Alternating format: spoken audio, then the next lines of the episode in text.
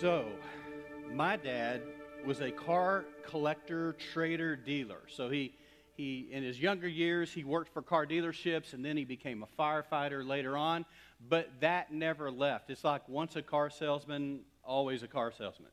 And so he traded cars like baseball cards. Now, I, I said this, I told Annette, this is where I got this thing. I do this with guitars, where I'm like, I'm trading, I'm trading one this afternoon. I just like, this is like baseball cards it's fun. I get bored with one, so I trade it and get a different one. And so uh, we do. It's in my blood because my dad was that way. So there was at any given time in my life, there were two or three or four cars in the driveway or in the backyard because we had this open backyard. And it could be, you know, a 68 Stingray, it could be a 74 Corvette. He loved Corvettes. And so you have to understand, as a young person, I kept thinking to myself, I cannot wait to get my license to drive because I'm going to be driving the coolest car in West Texas. I'm going to end up with a Corvette, a Stingray, or something.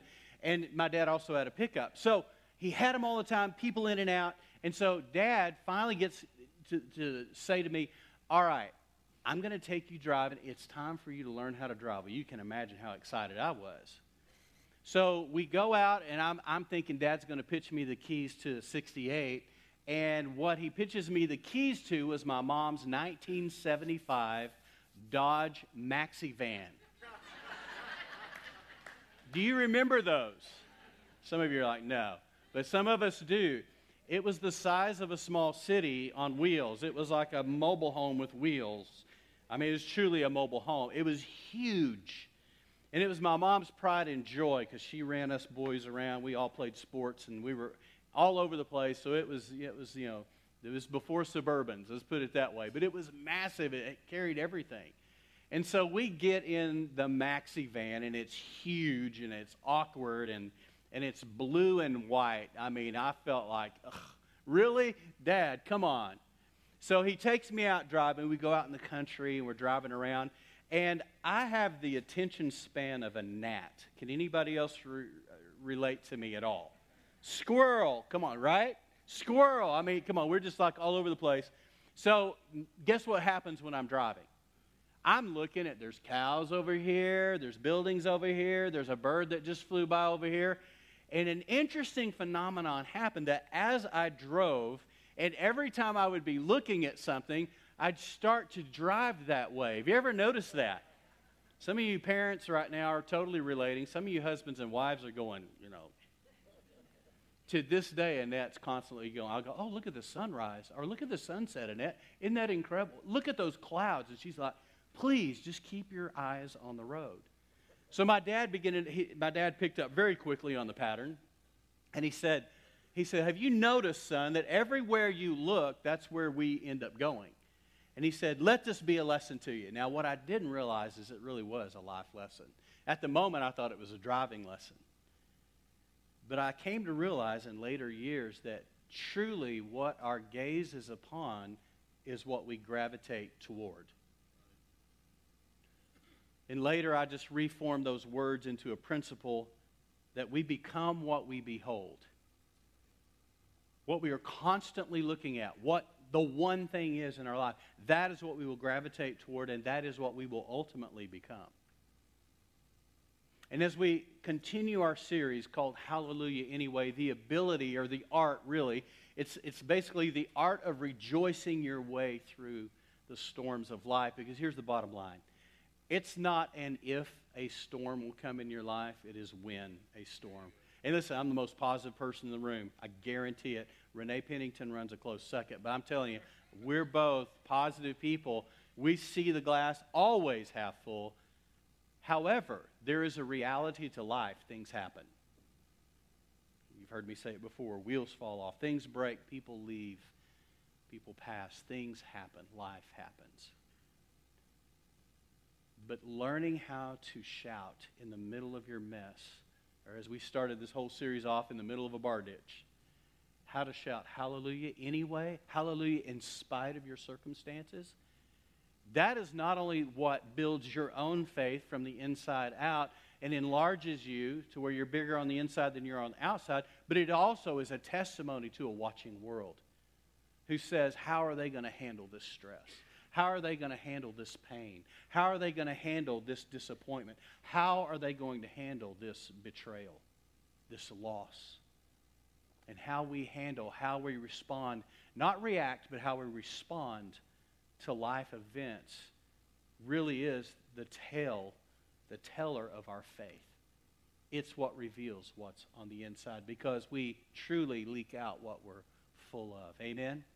So thank you for joining us today. We are in week number seven, and the passage today that we're going to talk about is did I say last week was my favorite passage? This is my favorite passage too. So that's pretty much every week. Context is king, so I want to bring you up to speed. Go to Philippians chapter 3 if you have your Bible. We'll pick up in verse 12. But I just even want to define the word hallelujah is very simple. It's a Hebrew word, and it literally means praise God. It is a shout, it's a proclamation, it's a shout of joy, of release. That no matter what's going on, it's a hallelujah moment. And you're saying, Praise God, bless God, thank God, praise the Lord. That's what hallelujah means. Now, listen to this. The church at Philippi was a really interesting thing because it is one of the churches that was the first church ever established in Europe. And it came on the heels of the Macedonian call. You may have heard of that before. Paul was on his third missionary journey. He thinks he's going north. His gaze is north. He's going to go. And the Lord says, No, I have another assignment for you. The Lord redirects Paul to go across a body of water, a bay, over to the other side to Macedonia, which is Europe in our time. And so the first church in Europe was established, and it's called Philippi. So it was a little outpost here on the coast of this bay, of this inlet, and it gets established, and it's an amazing, interesting place because actually Philippi was a retirement communion, community. Can we relate? It was a retirement community, but most of the retirees were former Roman legion soldiers. And so you can imagine the atmosphere of that place. But it was in that atmosphere and in that place that this little church began to grow up, the church at Philippi. And it was a church that Paul had high affection for. And I can kind of relate to that because when I look out and see you on any given Sunday or Wednesday, or I see you in aisle 5 at HEB, hi, everybody. Whenever I see you, I feel that same affection. I feel that same love. I get it. So, from a Roman prison cell, not knowing if it would be his last day on this planet, Paul penned several prison epistles, letters, and one of them was what we're reading here today. It's the letter to the church at Philippi.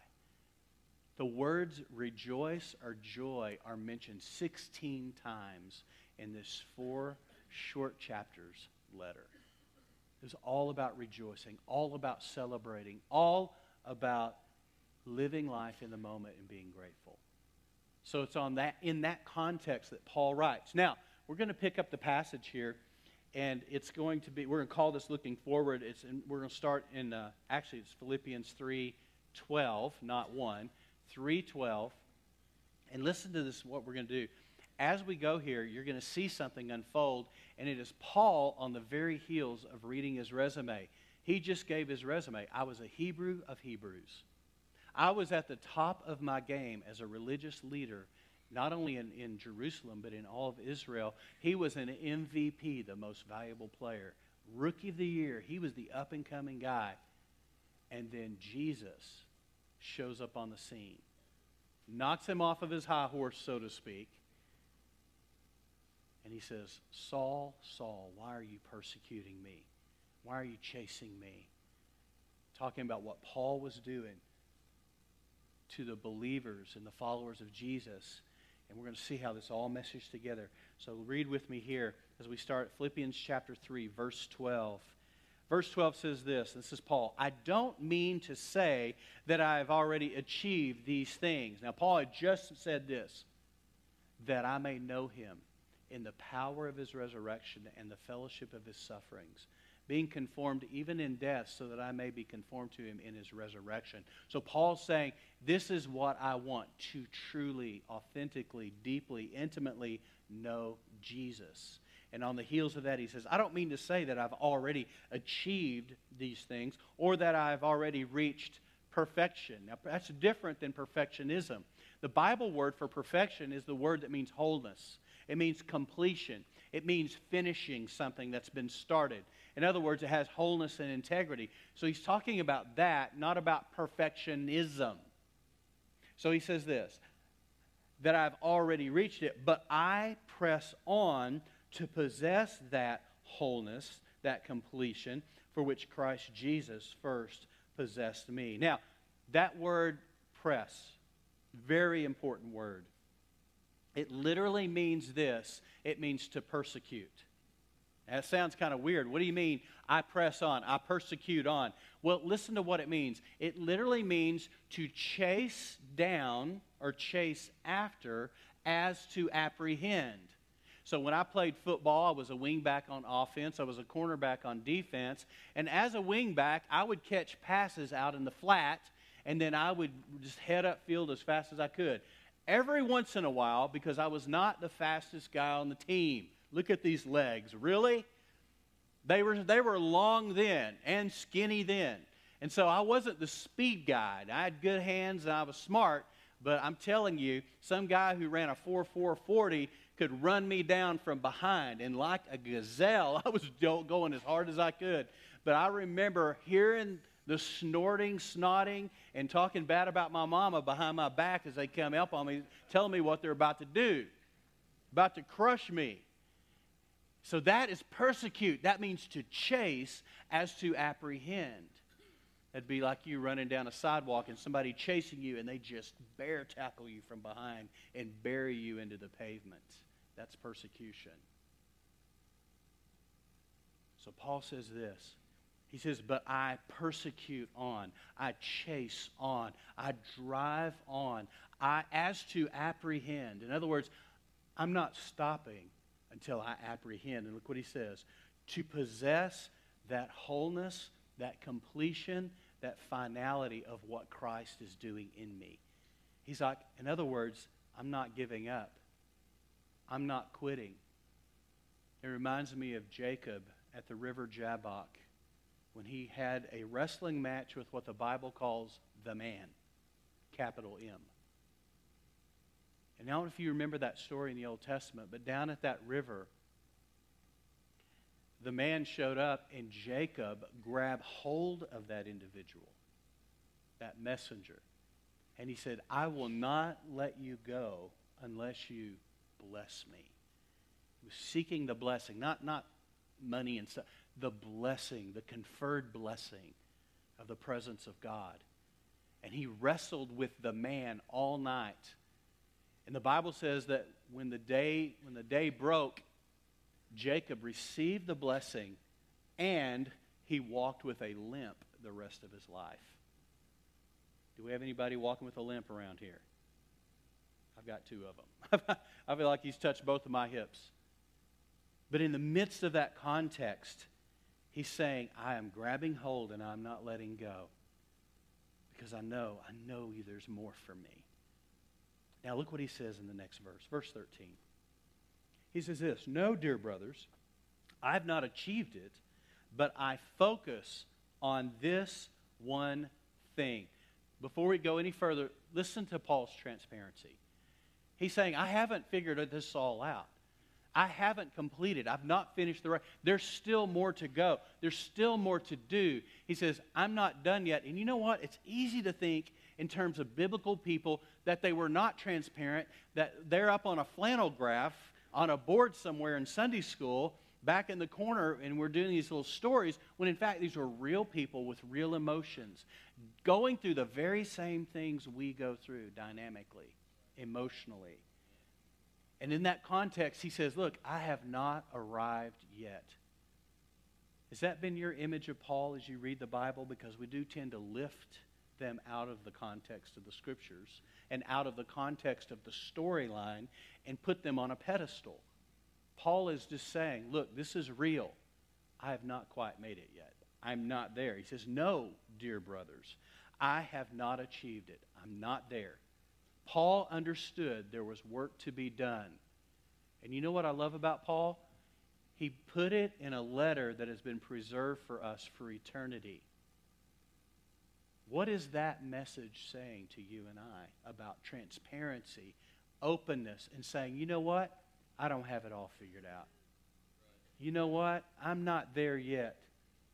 But here, I want you to notice something. We'll, we'll, we'll look at this in a second. But he says this, but I focus on this one thing. Now, if the great apostle, the great missionary, is saying there's one thing, he's got a Barney Fife moment going here. I got one bullet for my gun, and this is it. I want to know what that one bullet is. Don't you? So look what he says. I focus on this one thing forgetting the past there's some of you in here today and you're still struggling. In fact, I had people come up to me after the first service and say, nailed it on that. I do still struggle. Things visit me from the past.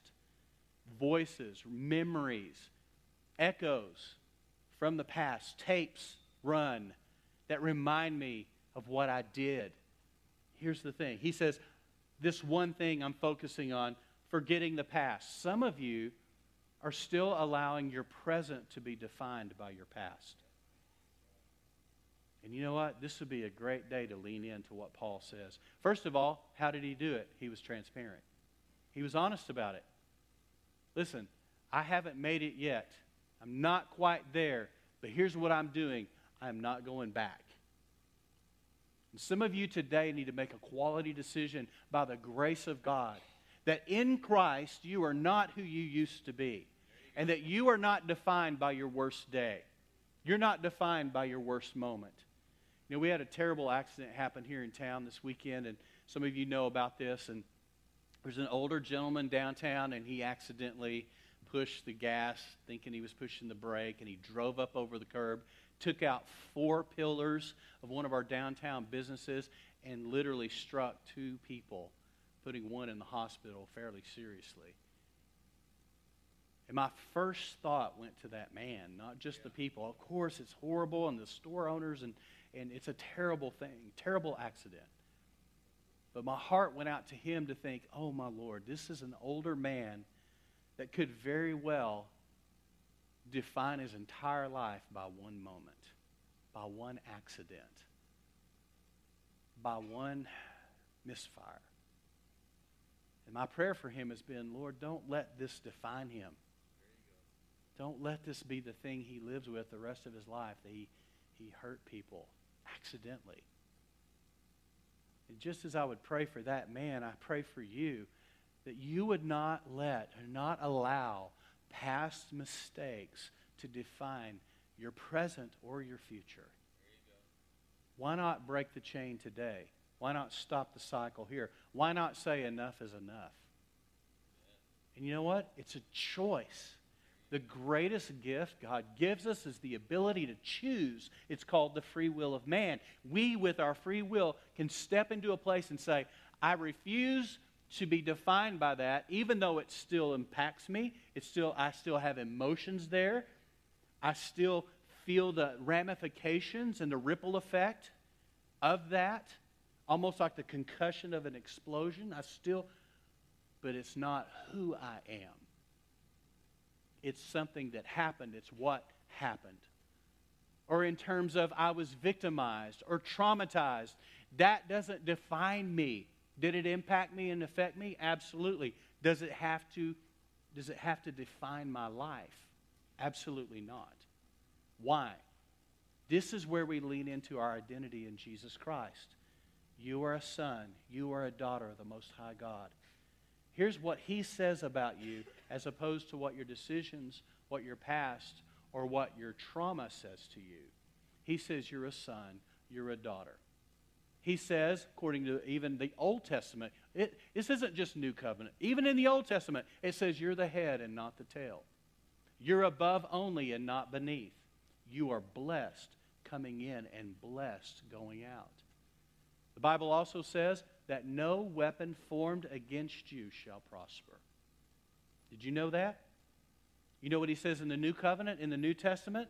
He says, You've been raised up together, seated in Christ, in heavenly places, far above all principality, power, might, and dominion. That's you. You are not under your circumstances, you are over them. That's who you are in Christ. Can you imagine if we defined ourselves by what God says about us every day of our lives as opposed to what our past says about us? Amen? Paul said, I refuse to look back because what he did is he persecuted the church. People died at his feet and at his hands. And he says, I refuse. He says, forgetting the past and looking forward. He set his gaze forward. You become what you behold. And Paul set his gaze forward, not backwards. You ever tried driving your car by looking at the rearview mirror? Don't try this at home. It's bad. It will end badly for you because you can't. But how many of us try to drive our lives by looking in the rearview mirror? Constantly looking, constantly worried, constantly wondering. And it doesn't help that there's a very real enemy that the Bible calls the accuser of the brother, constantly telling you how bad you are, how bad you blew it, the mistakes you've made, oh, the hurt you've caused.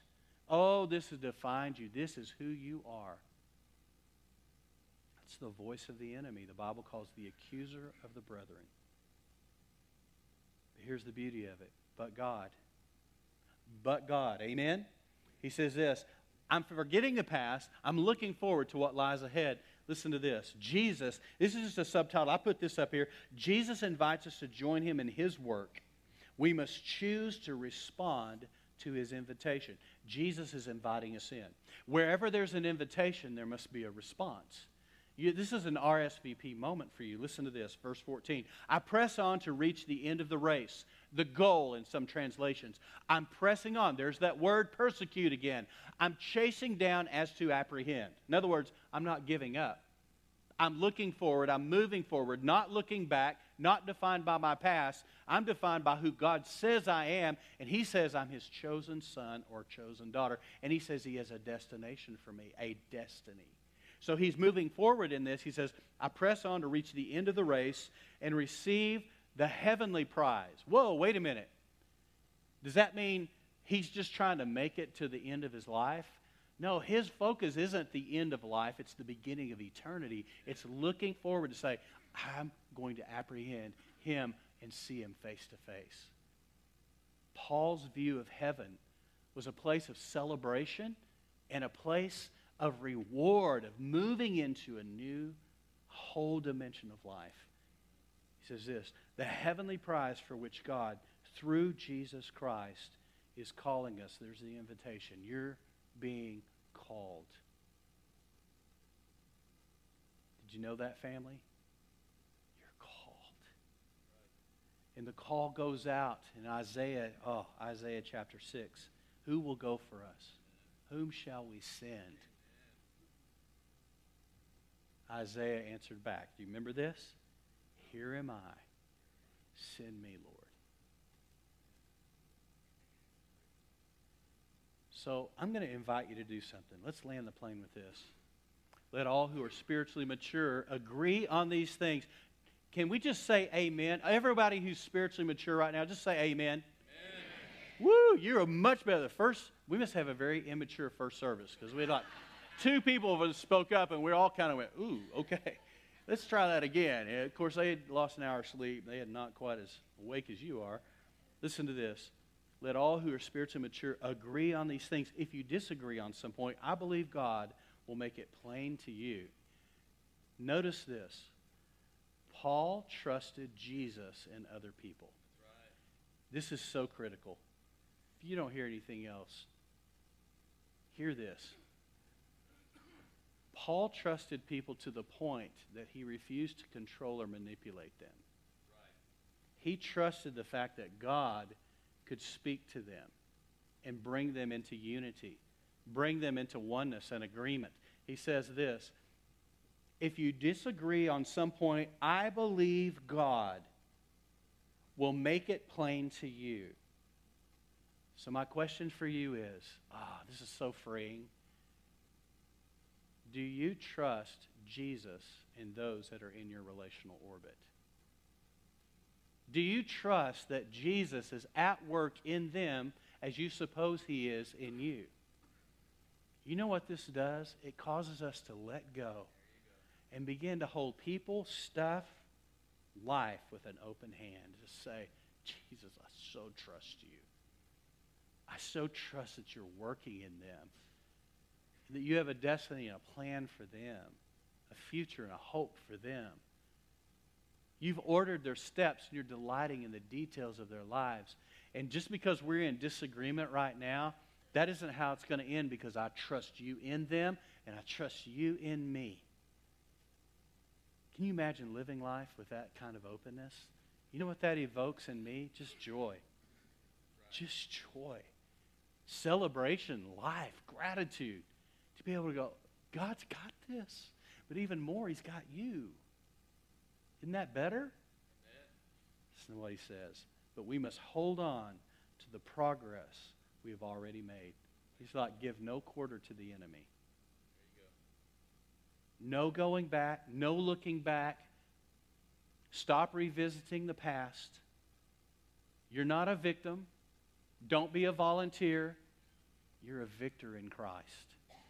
You're an overcomer in Jesus. Amen? I'm going to have our worship team come up.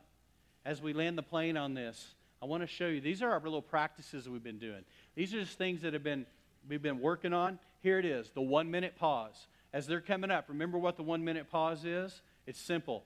I give everything. Jesus, I give everyone and everything to you.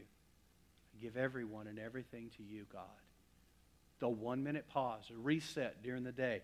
Do it over and over. Play worship music in your home, car, workspace. For me, when I'm in the shower, there's music blaring all the time.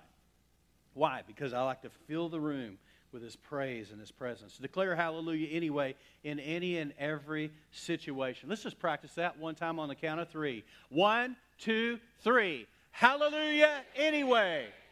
So you need to be yelling that from your cubicle in the office and just see what happens. Just give it a shot. Freak everybody out. Now, we say leak out, don't freak out, right? Immerse yourself in God's Word. Get God's Word in you. You have to get into God's Word, but get His Word in you. The Word works. But you have to what? Work the word. Amen? Choose restoration over relief. I'm going to keep moving because I could land on that for a while. Receive this an attitude adjustment regarding your authority in Christ. Your sons, your daughters, you've received, conferred what the Bible calls exousia. That's, a, that's authority. It's yours in Christ. Let your light shine, dispelling darkness where you live, work, and play. Darkness and light can't occupy the same space. It's impossible. It's physically impossible. Celebrate your union with Christ. We do that through communion, but uh, every day, your fellowship with Him, enjoy your fellowship. And then we, have been adding these on each week. Here's, here's today. Put one foot in front of the other. Celebrate every step you take. One last encouragement when you woke up this morning, you hit the lottery. Check your pulse. Is, are you here? If you're not, please raise your hand. We have several medical professionals in the building right now. When you woke up, it was a gift. And you have today. None of us are guaranteed tomorrow, but we have this moment here, right now. And let God define you by his definition of who you are, not your past. And like Paul, it's quit looking back. Quit going back. Listen, sir, I mean this in the nicest way. If you still have your letter jacket in your closet, give it up. Don't go back. You can't. Ma'am, if you still have your band uniform or your cheerleader outfit, please let it go in the next garage sale. Don't go back. We're moving forward. Amen? one foot in front of the other. Let's all stand together. Let's pray. Father, in the name of Jesus, we honor you and we love you. We're so grateful for life. We get to live a celebration of life and shout hallelujah in the darkest times in our culture.